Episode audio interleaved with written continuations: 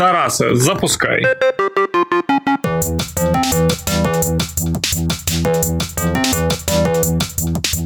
Ми з Ярославом за звичкою робимо вигляд, що з нами тут в студії Тарас, але поки що до кінця зими ми записуємо подкаст дистанційно, зв'язуючись в зумі. І Тарас потім його слухає пізніше, але я завжди уявляю, що за скляними дверима у мене за спиною Тарас є. Якщо ти думаєш, що він слухає всі епізоди, я не впевнений в цьому.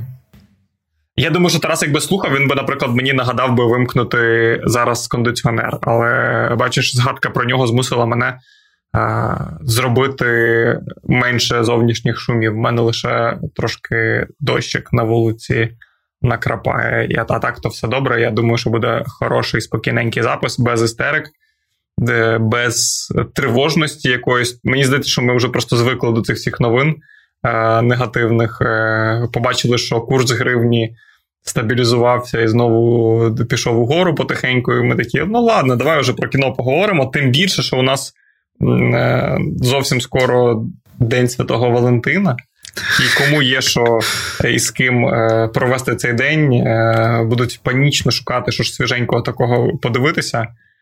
Наш подкаст стане в цьому у нагоді. Я думаю, це погана. Я просто про це думав. Це погана ситуація для маркетологів, коли 14 лютого в понеділок. Тобто, виходить, що всі ці от маркетингові активності, які зазвичай на вихідні, знаєш, плануються, вони ніби як відкладаються на понеділок. Ми сьогодні будемо говорити з тобою про там три фільми, які випускають свідомо саме до Дня Святого Валентина, але вони якби вийдуть ще до 14 лютого.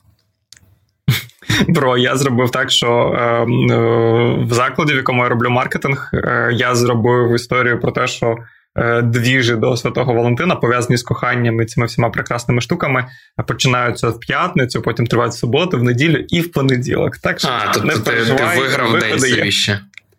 У нас чотири дня Святого Валентина буде, де. Коротше, е, для людей, які думають, про що вони взагалі говорять і що вони тут мені несуть. Нагадаю, що ви слухаєте подкаст «Чом прикол. Так написано на вашому телефоні, як мінімум. Ми з Ярославом регулярно щотижня, навіть якщо канікули, навіть якщо вихідні, обговорюємо ключові прем'єри тижня, що стосується кіно, що стосується серіалів, про альбоми намагаємося встигати говорити і навіть Іноді геймінг і стендап у нас в подкасті є. І ви, мабуть, е, дивуєтеся, коли між епізодами якось пронумеровані виходять інтерв'ю, які Ярослав записує з ключовими е, найбільш цікавими людьми, е, у яких відбуваються релізи в стендапі чи в кіно. Поки що з серіальниками ще нікого не було. Найбільш цікаві релізи цієї планети. Наприклад, Олега Сенцова ми записували цей епізод. Вже є у фіді. Його можна послухати до прем'єри фільму «Носоріг», який вийде 17 лютого.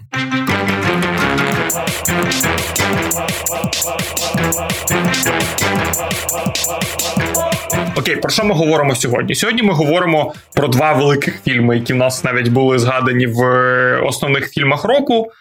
Це е, Uncharted незвідане і це Смерть на Нілі. Ми з Ярославом перед записом, буквально кілька хвилин тому, намагалися домовитися, який фільм буде важливіший і цікавіший на нашій аудиторії. Я думаю, що Uncharted буде цікавіший людям, які слухають е, подкаст «Чому прикол е, який не називається в чому прикол, він називається в чому прикол, але я завжди е, згадую, що я відмінник і намагаюся сказати правильно, спотворивши назву. Е, Ярослав топить за смерть на Нілі. Подивимось. Е, на чиєму боці будете ви? Знаєш, чим я керувався? Я керувався тим, що на прес-показі я дивився Uncharted в понеділок, а смерть на Нілі я дивився вчора.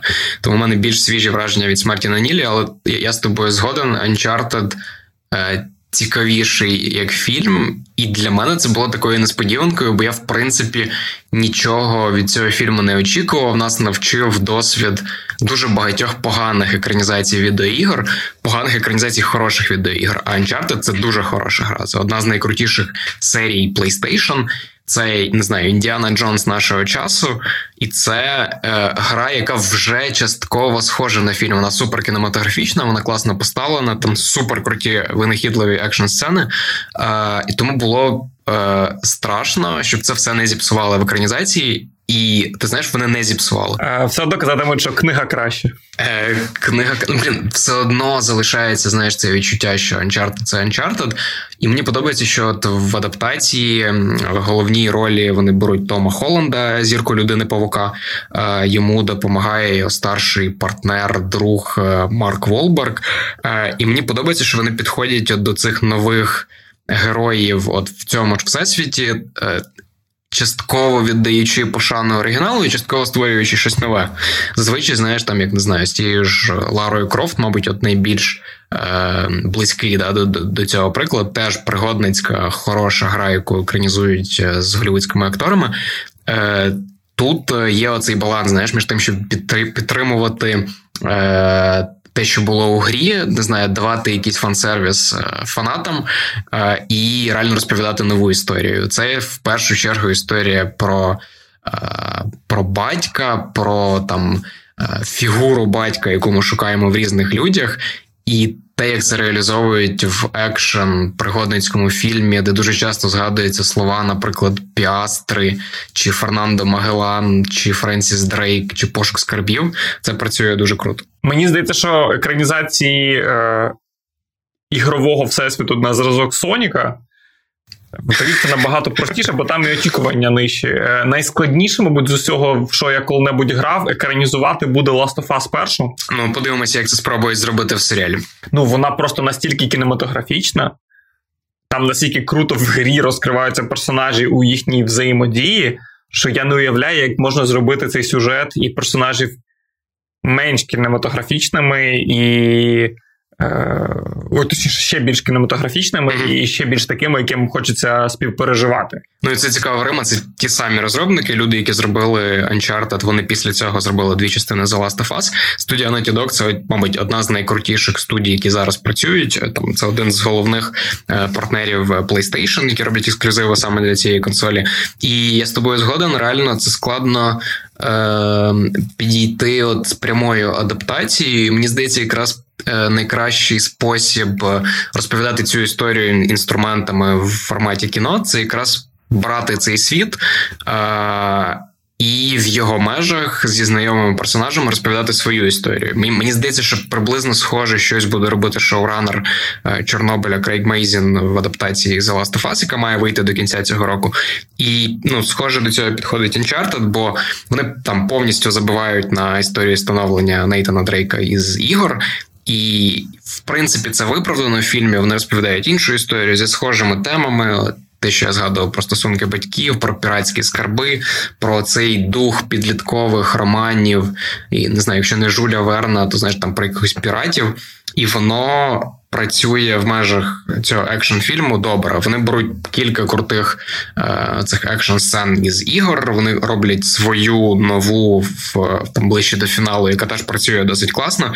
І навіть Том Холланд, який ну, все одно людина павук, так для всіх. Він в цій ролі виглядає досить органічно, і і ти не бачиш в ньому людину павука, ти бачиш у ньому молодого Нейтана Дрейка. Попри те, що всі там хвилювалися, що Дрейк все одно старший персонаж, е- Холланд молодший. Воно в фільмі працює. Коротше, скажи мені, чи Холланд все ще сприймається як підліток, чи вже це вже дорослий дядько? Ну це цікаво, бо всі знають Тома Холланда після цієї появи в е, громадянській війні Марвел, так коли він несподівано з'явився як людина павук, і тоді йому було там, здається, скільки? 18-19 років, і він в певному сенсі, знаєш, зафіксувався, мені здається, для мейнстримної аудиторії в цьому віці. Він не те, що якби тобто ми стежили за його дорослішенням ці от скільки 5-7 років на екрані, і тут просто дуже класно підібрана роль, бо вони роблять знову ж таки молодшим е, Нейта, нам показують його там історію з дитинства, стосунків з братом, і він е, там просто підробляє барменом в нью-йоркському якомусь закладі. І тому в цьому контексті воно сприймається так. Це реально там скільки 25-річний хлопець, який е, не знаю, змішує коктейлі, але хоче шукати піратські скарби. І чого очікувати за сюжетом? Це приквел. Правильно, як і анонсувалося, як і очікували до виходу фільму, це повноцінна передісторія того, що буде потім відбуватися в е, Uncharted. Е, Ну да, вони тут, якщо не вдаватися в якісь деталі, взагалі типу з ігор, вони трохи змінюють історію Нейтана Дрейка, е, і вони, скоріше за все, будуть будувати її далі інакше. Тут, звичайно, є в фіналі багато заявок на сиквел. Е, Скоріше за все, от е, Дрейк Холланда він буде відрізнятися від того, що був в іграх. Мені ще подобається, от люди, які грали в всі 4 Uncharted, вони мають це зрозуміти. Е, Якщо перша трилогія Uncharted.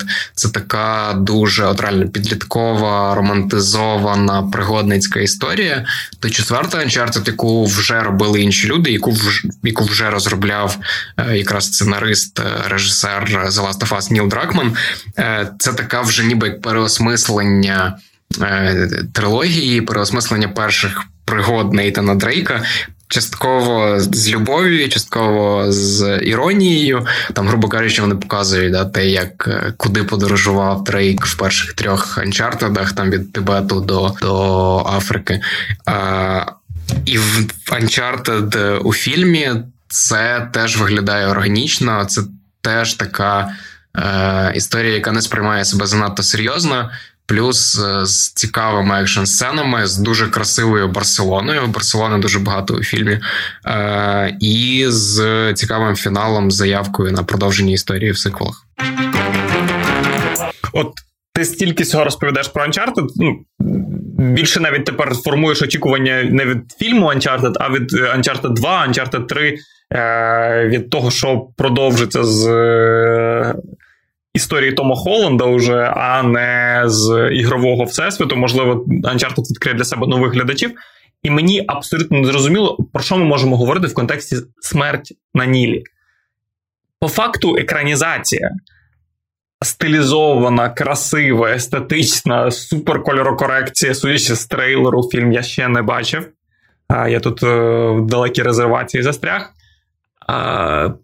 Поясни мені, будь ласка, про що можна ще поговорити в контексті досить прогнозованої історії про Еркюля Пуаро і кораблик, який пливе Нілом, де відбувається, о Боже, несподівано в детективі е, вбивство, яке е, будуть розслідувати і шукати, хто ж з присутніх на кораблі вбив. Ти знаєш, я я теж так думав перед сеансом. Мені не те, щоб дуже сподобалася перша частина убивства на східному експресі, теж екранізація Гати Крісті. Теж та сама схема, закрите середовище, тільки там було на поїзді, тут на поромі, е, і Пуаро намагається встановити, хто з е, людей в цьому середовищі став вбивцею. Е, тут, тут, типу, важко щось придумати. Це, типу, класика. Можна сказати, класика балетристики, класика детективної літератури. Просто це спроба, знаєш, в новій версії це показати. От як насправді убивство на східному експресі намагалося ну це ж прямо осучаснювати цю історію, але робити її більш актуальною. Мені здається, якраз в цьому плані сиквел заходить значно краще. Там є теми, які, е, типу, в 22-му році трохи новішою, актуальнішою роблять цю історію. І те теж суб'єктивно насправді, але мені здається, що на рівні касту, так на рівні цієї акторської трупи, яку закривають на промі, вона цікавіша ніж ніж в першій частині, і в форматі цьому худани, да, детективному, це ж ключове насправді хто хто підозрювані, як Поро, як детектив з ними взаємодіє, як він їх допитує. Тут е, є хороша, цікава. Е, яскрава Галь Гадот, дивожінка, е, в якої ключова роль тут є е, зірка сексуальної освіти Емма Макі, для якої це, мабуть, поки найбільша роль в кіно саме, от крім фільму Ейфель, да, який виходив кілька тижнів тому, ми обговорювали. І тут є проблематичний Армі Хаммер, який вже закенселнутий за звинувачення в сексуальному насильстві, звинувачення ледве не в канібалізмі. І враховуючи те, яку роль він тут грає, такого е, дуже хитрого і дуже, е, як це правильно сказати, розбещеного чувака. На нього дивитися складно, враховуючи контекст, коли ти знаєш про, про цю історію. Але загалом на рівні акторів. Е, це краще потрапляння в каст, ніж не знаю, там Джонні Депп і Джуді Денч в першому фільмі. І, звичайно, витягує сам Кеннет Брана, який грає Пуаро, і який водночас режисер фільму. Е, Це другий фільм Брани цього року. Він випустив е, автобіографічний е, чорно-білий фільм, який називається Белфаст. Він вже номінований на Оскар там в кількох е, різних категоріях. Він поки не вийшов в Україні, наскільки я розумію, поки немає дати релізу. Е, але це один з фаворитів Оскара. І, в принципі, по цих двох фільмах Ну і насправді раніше з роботою з Шекспіром, і з роботою з жанрами, з тим же не знаю, першим тором. Видно, що Брана це хороший режисер, режисер, який вміє працювати з класичним матеріалом, і, і те, як він грає. Тут Пуаро, е, тут ще більше акцент саме на Пуаро із прологом і з фіналом. Це це, це теж дуже добре. Е, якщо пам'ятаєте, наприклад, в Тенеті він грав е, поганця, то тут схожий рівень інтенсивності і агресивності у нього. Ну, цікаво, подивимося, як Белфаст, е, добре що ти згадав, позмагається з весельською історією, дюною, владою пса, хто набере більше нагород цього року. Давай придумаємо щось, можливо, наступного тижня спеціальне по категоріях, чи, можливо, ближче до Оскара ми з тобою зберемося і розберемо основних претендентів. Я думаю, на початку березня точно зробимо. Я чомусь твого опису не супер жалкую, що я не подивився смерть на Нілі. Є в мене таке відчуття. Я тебе не переконав. Зате я прекрасно провів час, е, продивляючись вчора ввечері е, останнього Джоні Інгліша. Е, класика. Прямо класика, чудова історія, да. Ніколи не набридає, може дивитися нескінченно. Нагадаю, що ми з Ярославом сьогодні ще будемо говорити про е, фільми, які вийшли підбірку свіженьких Е, фільмів до 14 е, лютого, до Дня всіх закоханих. Е, і так само будемо говорити про французьку наукову фантастику. Як би дивно це не звучало, не пожалкуєте. У нас є сьогодні ще три цікавих серіали, про які варто згадати: повернення Disenchantment. У нас є два серіали кльовеньких. Перший серіал Шонди Раймс на Netflix Вигадана Анна і детектив Дівчина, яка жила тут раніше. А тоді ми з тобою ще поговоримо про новий альбом Аль Джей. Е, до речі, щодо дівчини, яка жила тут раніше, це стрічка, яка після перегляду трейлера змусила мене реально чекати на дату релізу. Реально чіпляє. Ярославе, яким чином у нас в таблиці, по якій ми ведемо подкаст, опиняється французька наукова фантастика Big Bug. У мене є відповідь на це питання, але спробую відповісти. Е, три слова Жан П'єр Жене. Е, це новий фільм е, режисера Амелі, який дуже довго не знімав. Здається, 8 чи 7 років він не випускав повнометражні фільми.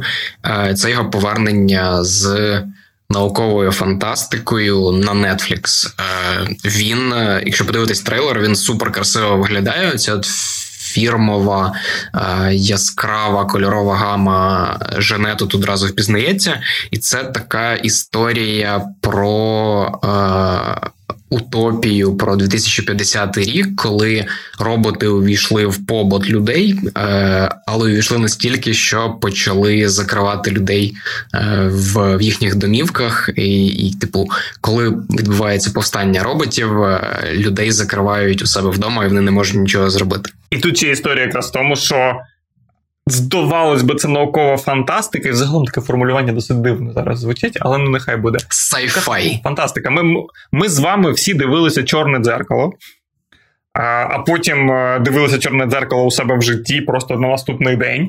А, Або в якийсь момент усвідомлювали, що це екранізація того, що вже сталося насправді, а не чогось з майбутнього.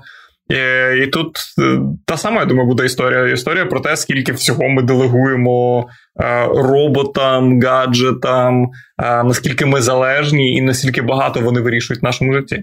Мені здається, що є цікава Рима, бо в цей же день е, виходить новий фільм Стівена Содерберга, який називається Кімі. Е, проблема в тому, що він виходить на сервісі HBO Max. Е, це означає, що він буде доступний в Україні на стримінгових сервісах, які працює з HBO, але він з'явиться трошки пізніше, тому ми про нього не будемо детально говорити. Але це теж історія про навіть не майбутнє, а про про, про сучасне, про е, Зою Кравець, яка е, працює аналітиком, е, грубо кажучи, Алексії, прослуховує е, розмови людей. І в цьому процесі вона стає ніби свідком убивства, але їй, звичайно, ніх, ніхто не вірить. Е, Цікаво, як це буде ремуватися. Можливо, коли він з'явиться в українських стримінгах, ми з тобою повернемось тоді до цього. А, Ярославе, це буде звучати дивно, але які в плани на День Святого Валентина? На робочий понеділок ти маєш на увазі? А, блін, точно, я забув, що це понеділок. У е, мене немає жодних планів, але я ці вихідні. Я я не обіцяю собі, що я подивлюсь всі три фільми, але цікаво, що є можливість, не знаю, залишитися е, вдома, закопатися в диван і подивитися простий добрий ромком. Е, жанр, який Ярослав, вибач. Реально, я ще не почитав список фільмів. І про які ми зараз маємо поговорити, і це, і якщо назвати їх по порядку, то виглядає ніби такий дуже топорний подкат, ніби з епохи ICQ. Це це три акти Marry me, I want you back, the sky is everywhere. Давай почнемо з першого. Фільм, який називається Вийди за мене. Це новий фільм Дженніфер Лопес. Е, вона в цьому фільмі в парі з Оуеном Вілсоном. Це історія про Е, Дженніфер Лопес, тобто про поп-зірку, яка має вийти за іншу поп-зірку, е, якого грає Балума, але в останній момент той зіскочує, і їй доводиться прямо під час концерту освічуватися іншій людині. І цією людиною виявляється Оуен Вілсон. Е, Для мене реально це такий, знаєш, як зліпок е, епохи, не знаю скільки 15-20 років тому, коли ромкоми реально стабільно були в кінотеатрах, коли до кожного якогось національного свята випускали такі фільми. Е, Не знаю, можливо, якщо комусь і вдасться відновити цей жанр, я думаю, це буде Дженніфер Лопес. Чесно. Я щось взагалі випав з цієї, всієї двіжухи з романтичними стрічками. Мені здається, що цього так багато було. Ну, що вже ну, ну, ну не можна щось нове на цю тему зняти. Ну, от що ти не знімаєш, ну воно якось ну, дуже якось однаковенько все рухається. І попкорн мувіс це прикольно, коли це екшен, але коли це не екшен, коли це це весь романтік. Е, е, Я я серйозно, я випав, я пас, я здаюсь.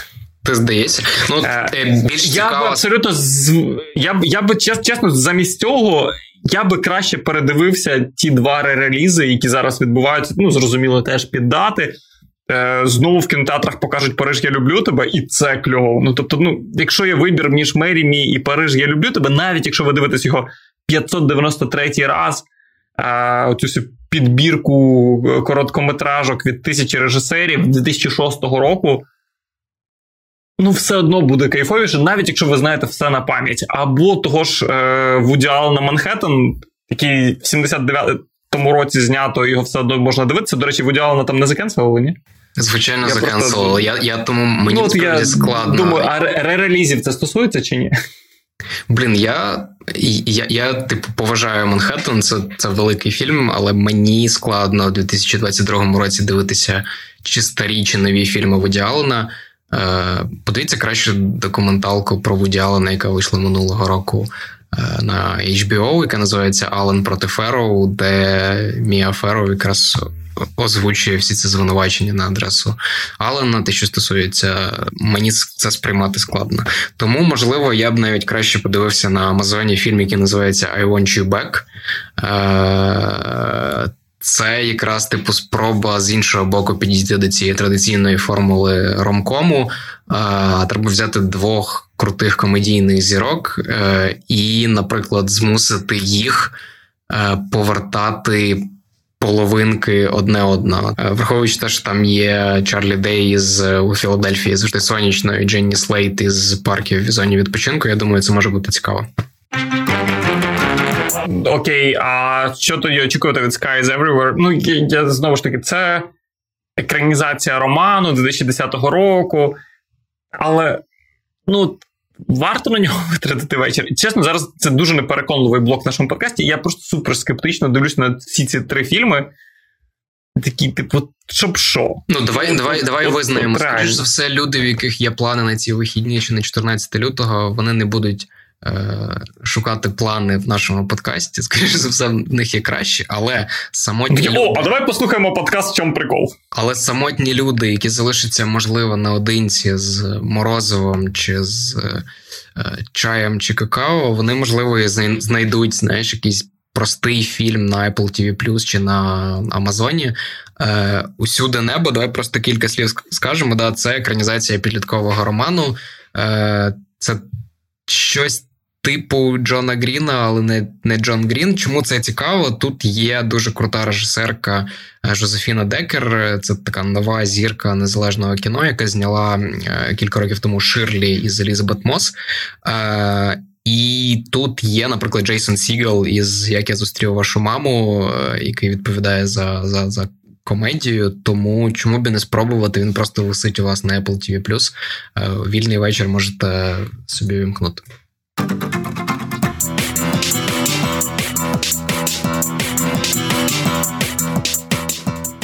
Окей. Якщо продовжувати тему 14-го, якщо вона ще не набридла усім, я точно знаю, що я буду дивитися 14-го. Зважаючи на те, е, яку кількість часу я проводжу за ноутом і на зум-колах е, і так далі, в цьому воркейшені. Е, блін, мені дуже подобається це слово, дуже іронічно воно звучить.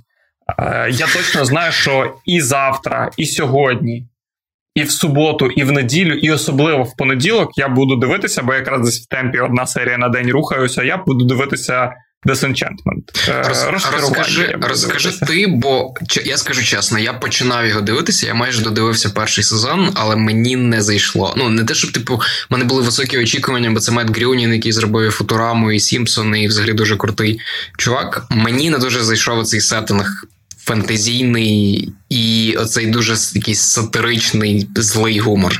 Мені спочатку не зайшов теж. Для мене додивитися до кінця перший сезон було прям зусиллям. Нагадаю, зараз виходить не другий сезон Disenchantment, виходить четвертий сезон.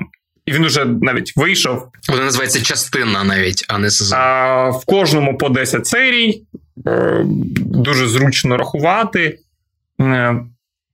Е, Фішка його в тому, що спочатку ти думаєш, це просто набір комедійних скетчів про таку пацанкувату, але це сексистськи вже звучить, тому треба казати, а, таку нестереотипну. нестереотипно а, жіночу поведінку, що звучить не менш стереотипно. Принцеси а, головної героїні. Її її звуть Тіабіні або Бін її називають. В неї є свій ельф, який з нею тусується, в неї є свій а, маленький демон, який з нею тусується, і а, вона живе в такому дуже дивному а, світі, який зрозуміло має величезну кількість сатиричних е, відсилок до нашої з вами реальності, але просто чим довше ти дивишся, тим більше ти розумієш розклади. Е, у цьому новому фантазійному світі, і ти реально починаєш в нього вірити. Там є свої якісь расові історії, якісь взаємодії, там є політика, там є стосунки батьків, дітей, там є дуже багато е, психологічних всяких проблем. І тема залежності від алкоголю, наскільки я розумію. Ні, її там немає майже. Як мінімум, в четвертому сезоні ми вже про це не говоримо. Якщо хтось дивився попередні, це не буде спойлером. Четвертий сезон починається з того, що е, Бін спускається до пекла. Її мандрівки е, до цієї гарячої зони в е, вигаданому світі Мета Грюнінга є досить регулярними, тому ви теж цьому не здивуєтесь. Класні іронічні моменти.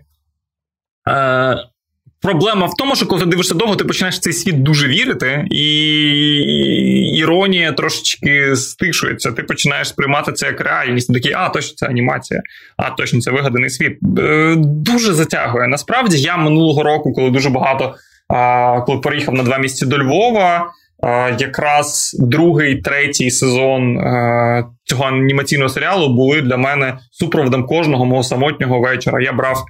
Тоді була пандемія. Нагадаю, пам'ятаєте, коли це коли закривають ці заклади в локдаун. Це коли всі хворіють і вже дуже бояться цього, а не зараз так досить спокійненько на це реагують. Я брав е, з закладу велика стіна, це так в підвалі китайський ресторан. Я брав китайську їжу додому, заходив, там тільки на винос можна було брати, відкривав. І от е, кожного дня по дві-три серії так от перед сном віддивлявся. І спокійненько ти тиждень е, жив на цьому серіалі. Супер кльова штука. Е, Правда, є ця трудність з додивлянням першого сезону. Тобто ти просто маєш до нього звикнути. Там інший зовсім ритм порівняно з Футурамою і порівняно з Сімпсонами. Е, незвичний, дуже велика динаміка. Сюжетна, мабуть, навіть ближче до Футурами, ніж до Сімпсонів. Дуже багато персонажів, дуже багато зон, на які треба звертати увагу. Багато несподіванок.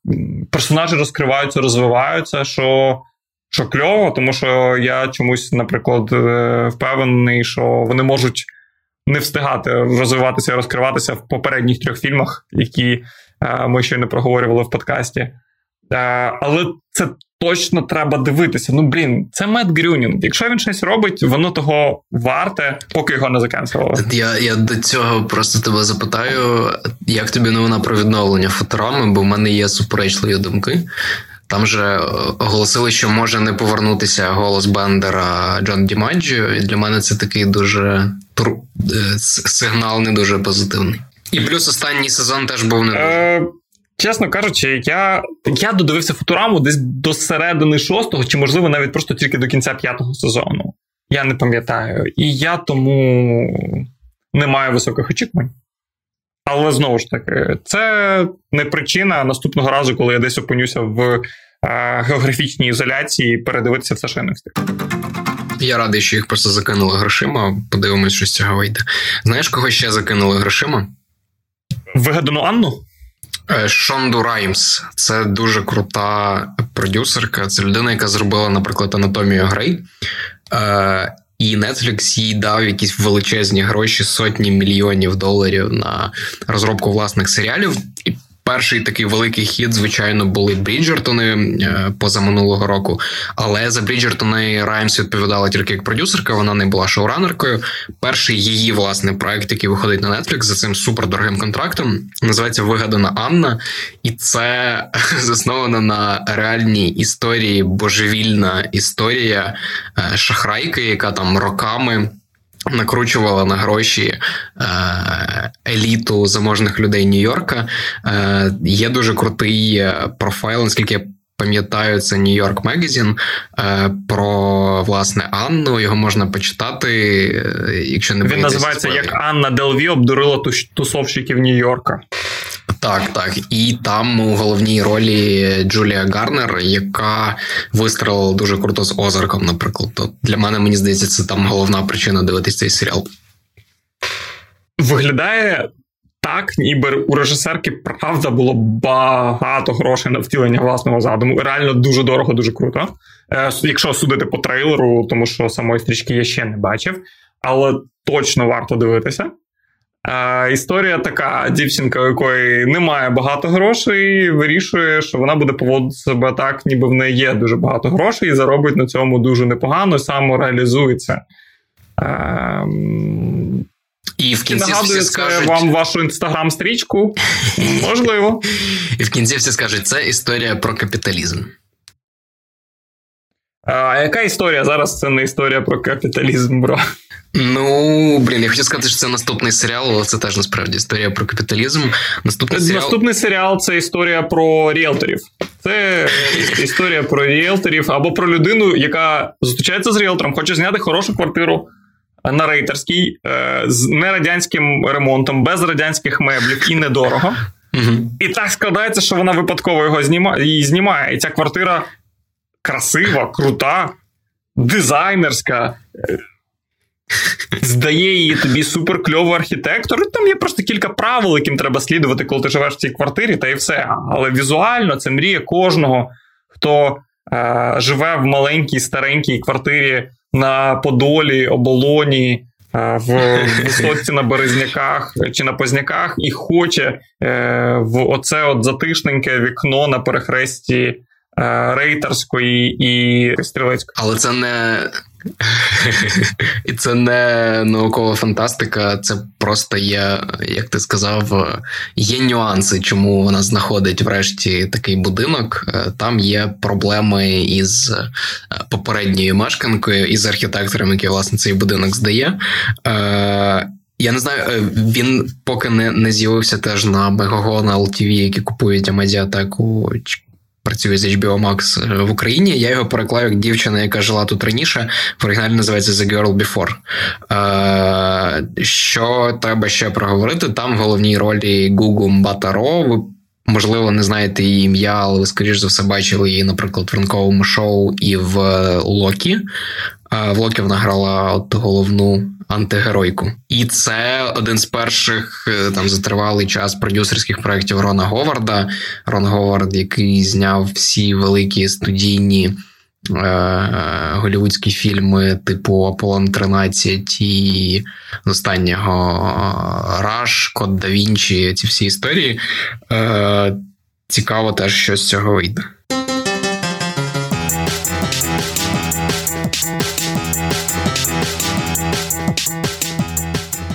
Бро, нарешті у нас годний музичний реліз, про який можна поговорити. І поки Донда 2 е, десь там лежить акуратно і дозводиться е, в студії у Kanye West, ми з тобою можемо поговорити про щось затишне, тепле, е, зрозуміле.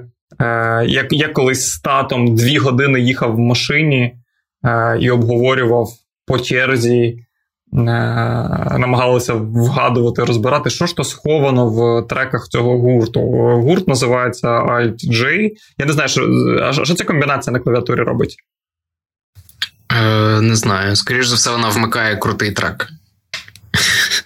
Е, Як мінімум, вона включає трек, е, який звучить так, ніби він записаний десь посеред е, степів е, безкінечних американських. Або на церемонії Аяхуаски.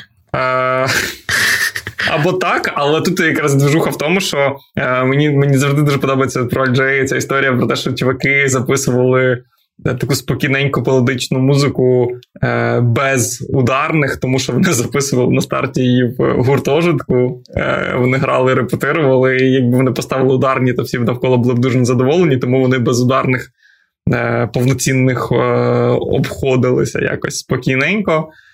Е, Ми колись з друзями жартували, що Є два гурти, які є найнуднішими на лайвах: DXX і прекрасні J, тому що ти. Е, Я коли... взагалі не згоден з тобою. Ну, але ти говориш. Я знаю, але жарт лишаєшся жартом здалеку, коли артисти не пересуваються на сцені, ти не впевнений, що вони там є. Можливо, там стоять просто картонні силуети. Ну, come on, live київський на платформі був хороший прямо. І на Атласі Окей, я теж але факт лишається фактом. У чуваків виходить альбом The Dream. П'ять років перерви у нас було. Е, Якщо говорити про студійники повноцінні, е, виходить, що влітку 17-го року вийшов Relaxer альбом. Після цього там за рік е, був збірник е, реміксів Reducer, але я його як повноцінний альбом, мабуть, не варто Там були круті хіп-хоп правда. Ну, Пуша Ті, це, звичайно, типу огонь, але ти все одно ну, ми зараз говоримо про реально оригінальні студійні треки. Тому вважаємо офіційно, що перерва з 17-го року. Чесно кажучи, то давай так. Не кривлячи душею. Чи очікуємо ми, що гурт перевинайде себе? Ну, дивись, я я теж я просто чекав на новий альбом LJ, Я думаю, що він був хороший, але в січні виходить велика кавер сторі Rolling Stone, де анонсують цей альбом, називають його шедевром. І кажуть, що якраз у цьому альбомі Альджей перевинаходить себе. Е, в принципі, по тих синглах, які вони е, е, публікували раніше, там не знаю, той же Hard Drive Gold з дуже крутим кліпом. Мені не здавалося, що це типу перевинайдення прямо. Тому мені цікаво послухати, як це буде звучати в в альбомі. Окей, після після цього вийшов анімаційний кліп Get Better. Красива, прикольна, але стилістично це стара музика LJ. І сьогодні вийшов The Actor – Ось сьогодні, вчора, вчора перед записом нашого подкасту вийшов Деектор, і він теж не не істерично відрізняється від того, що гурт робив далі. Тому я якраз не очікую, що це буде щось нове і щось абсолютно змінене. Але чи варто винаходити колесо? Це остання фраза, яку я прочитав, е, проглядаючи рецензії, е, які анонсують альбом, і я подумав. А чи мені дуже треба, щоб Альджей були зовсім не такими, якими були раніше? От зараз цього ж тижня анонсували новим синглом вихід е, навесні альбому Red Hot Chili Peppers. Ті самі старі добрі Red Hot Chili Peppers стилістично взагалі не відрізняються. Ну, зрозуміло, що повернувся е, Ові. Ну, от якраз, е, да, з Red Hot Chili Peppers Frusciante якраз. Да, е, тобто, окей, гітарист, до якого ми звикли на старих релізах, повертається, але тут якраз історія в тому, що.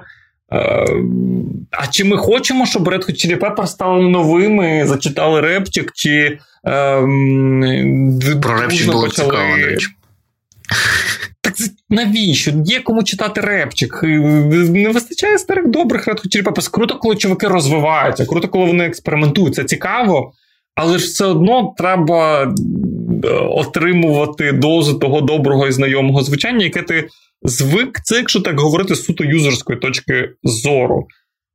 Мені здається, що новий альбом радше влучить в мої очікування, аніж не влучить в них. В тебе головне побажання просто зробіть крутіші лайви. Я тебе зрозумів. Ну, хоча б рухайтесь на них, будь ласка.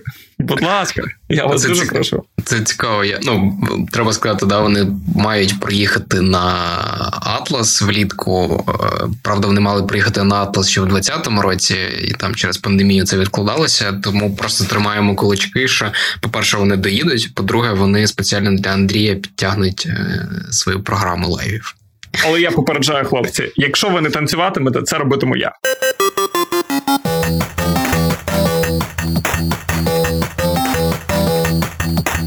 Е, да, коротко згадаємо про головний ігровий реліз року. Це гра Сіфу, ексклюзив PlayStation. І це е, гра для людей, які скучили за кунг-фу, за рукопашкою, які хочуть е, набити комусь е, пику і довести, що його кунг-фу сильніше за чиєсь інше. Е, там досить позитивні рецензії. Якщо вам хочеться зіграти за старого майстра кунг-фу, не знаю, можливо, під трек Latex Fauna, беріть на PlayStation. Ми сьогодні два рази згадали треки е, Latex Fauna. Це означає, що я знаю, що я сьогодні слухатиму весь робочий день. Готуємося до альбому. Знаєш, про що я думав? Готові. Чому досі немає кліпу на трек Рейтузіки? Це ж просто буде роз, розвал всього. Мені здається, що після того, як е, з'явився кліп Алоє, всі інші кліпи стали просто не потрібні. Це хороший. Guys, ми вам дуже дякуємо за те, що ви слухаєте подкаст «В чому прикол. Е, ще більш вдячні, коли ви лишаєте нам відгуки, коментарі, пишете в сторіках, пишете в лічку. Е, про те, що ви нас слухаєте, це супер приємно. Guys, це дуже дивно, що ми завжди згадуємо про те, що треба подякувати людям в самому кінці нашого подкасту. Е, тому ми дякуємо Це для найбільш тим, вірних слухачів. Ми просто тобто дякуємо. для мене і для Тараса. Я переслуховую. Я досі не впевнений, чи Тарас переслуховує. Тобі я вірю. Е, друзі, реально, якщо ви дослухали, нам супер приємно. Якщо ви залишили 5 зірочок, можливо, можливо, навіть менше. Ми приймемо будь-яку оцінку. Якщо ви залишили рев'ю на Apple Podcast, може ми навіть повернемо ідею, коли ми зачитували всі рев'ю, е, позитивні і негативні. І головне, якщо ви, наприклад, дослухаєте цей епізод як перший, є такий маленький білий хрестик у правому верхньому екрані інтерфейсу вашого вашої подкаст-платформи. Е, натисніть на нього, будь ласка, і тоді ви будете щотижня бачити цей епізод в себе в фіді і наш контакт з вами буде більш тісним. Guys, почуємося з вами за тиждень е, з усіма тими, хто е, не злякається анонсування більш тісного контакту у подкасті в чому прикол. Я регулярно переглядаю статистику нашого подкасту, і якби цифри не росли кожного тижня і не радували все більше і більше і більше, Е, десь в середньому там на півсотні сотні прослуховувань кожен новий епізод збирає більше, але е, фраза добре, що цього ніхто не чув, могла б бути класним гаслом нашого подкасту. Е, Мені я просто окремо ще згадаю. Мене дуже тішить, наприклад, епізод з Катериною Горностай про стоп землю. Ми не очікували, що він прямо так зайде. Це велика годинна розмова з режисеркою про український фільм. Е, ми раді, що це добре зайшло, і будемо продовжувати далі. Послухайте епізод з Сенцовим, який теж вийшов цього тижня. І зважаючи на те, що всі намагаються, я думаю, курити, що ж відбувається в головах у покоління Z, інтерв'ю з Катериною Горностай в цьому контексті дуже цінна штука. Я з задоволенням а, подивився, я готував собі сніданок, слухав на фоні, і було дуже кльово. Всіх обіймаю, папа. Пока.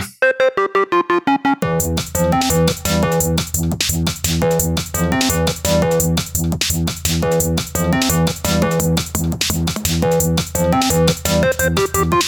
you.